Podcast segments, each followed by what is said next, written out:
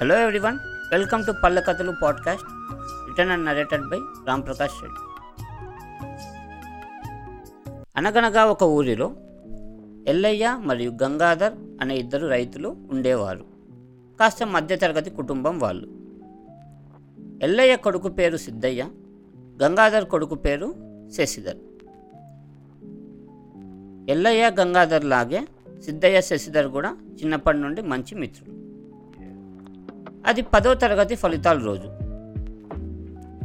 ఎల్లయ్య గంగాధర్ పొలం పనులు పూర్తి చేసుకొని ఒక చెట్టు కింద కూర్చొని విశ్రాంతి తీసుకొని ఉండగా అటు నుండి వెళ్తున్న ఒక పెద్ద మనిషి ఇలా అంటాడు. ఏం ఎల్లయ్య మీ వాడు త్రుటిలో తప్పించుకున్నాడంట కదా. గంగాధర్ కొడుకుని చూసి నేర్చుకోమను. రోజు వాడితో తిరగడం కాదు వాడిలాగా చదవమను అని అంటాడు.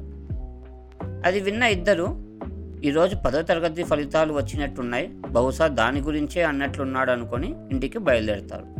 ఎల్లయ్య తన కొడుకు సిద్ధయ్యతో ఏం నాన్న ఈరోజు ఫలితాలు అంట కదా. సరిగ్గా రాలేదని విన్నాను. నిజమా? అవును నాన్నగారు. నేనేమో కష్టపడ్డాను. నాకేమో సరిగ్గా గుర్తుండట్లే పరీక్షల టైంలో అని అంటాడు సిద్ధయ్య. ఇక శశిధర్ ఇంట్లో ఏమో వాళ్ళ నాన్న గంగాధర్ కొట్టడం ఒకటి తక్కువ. అలా చివాట్లు పెడుతూ ఇలా అంటున్నాడు. కష్టపడి పని చేసి చదివిస్తుంటే ఏందిరా నీకు వచ్చే మార్కులు? ఐదు వందల ఐదు వందల యాభై పైన తెచ్చుకుంటావు అనుకున్నా. ఇవే నీకు వచ్చే మార్కులు నీకెందుకురా ఈ చదువు? అని అరుస్తుంటాడు. శశిధర్ సిద్ధయ్యతో ఆ రోజు రాత్రి ఇలా అంటాడు. మీ నాన్న ఏమో జస్ట్ పాస్ అయినా ఏమనలేదు.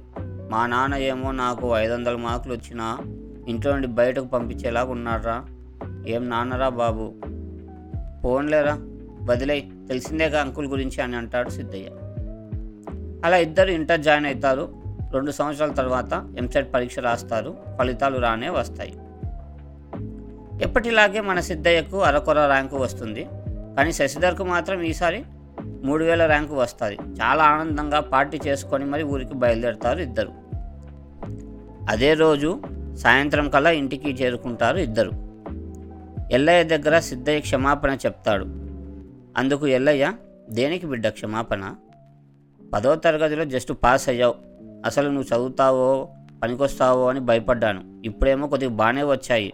ఇదిగో స్వీట్ తిను అని తినిపిస్తాడు మన ఎల్లయ్య. ఇక శశి ఏమో స్వీట్స్ బాక్స్తో ఇంటికి వెళ్ళగానే వాళ్ళ నాన్న పట్నంకి వెళ్ళి మరీ చదివావు. నీ ర్యాంకుకు ఒక్క ఐఐటిలో కూడా సీటు రాదు. ఇంకెందుకురా నీకు ఈ చదువు? అని ఎప్పటిలాగే చివాట్లు పెడతాడు. ఇక సిద్ధయ్య ఏమో అక్కడే దగ్గరలో లోకల్ కాలేజ్లో బీటెక్ జాయిన్ అవుతాడు. శశికి మంచి ర్యాంకు కాబట్టి స్టేట్ యూనివర్సిటీలో సీటు వస్తుంది.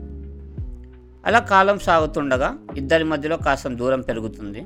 సిద్ధయ్య శశిధర్ చదువు కొనసాగిస్తుంటారు. వాళ్ళ చదువు చివరి సంవత్సరంలో ప్లేస్మెంట్స్ వస్తాయి. సిద్ధయ్యకు మంచి ప్యాకేజ్తో జాబ్ వస్తుంది. శశిధర్ వాళ్ళ నాన్న ఏమంటాడో అని ఒత్తిడికి గురయ్యి ప్లేస్మెంట్స్ సరిగ్గా ప్రతిభ చూపించలేక ఏ ఒక్క జాబు తెచ్చుకోలేడు. అలా బీటెక్ అవ్వగానే ఇద్దరు ఊరు వెళ్తారు సిద్ధయ్య వాళ్ళ నాన్న ఊర్లో అందరినీ పిలిచి భోజనాలు పెట్టిస్తాడు గంగాధర్ ఎప్పుడు చూసినా తన కొడుకుని కంట్రోల్లో పెడుతూ దేనికి పనికిరాడని తిడుతూ తిడుతూ ఇలా ఒత్తిడిని తీసుకొచ్చాడని తెలుసుకొని బాధపడుతుంటాడు. అలా ఊర్లో భోజనాలు పెట్టిస్తున్న సమయంలో ఏ రోజైతే ఆ ఊర్లో ఒక పెద్ద మనిషి ఎల్లయ్యని కించపరిచాడో అతనే ఇప్పుడు శబాష్ అని పొగిడాడు. క్రమశిక్షణ అంటే పిల్లల్ని కంట్రోల్లో పెట్టడం భయపెట్టడం కాదు. భవిష్యత్తులో అలాంటి తప్పులు చేయకుండా చూసుకోవడం. మళ్ళీ ఇంకొకతో మళ్ళీ కలుద్దాం. See you bye bye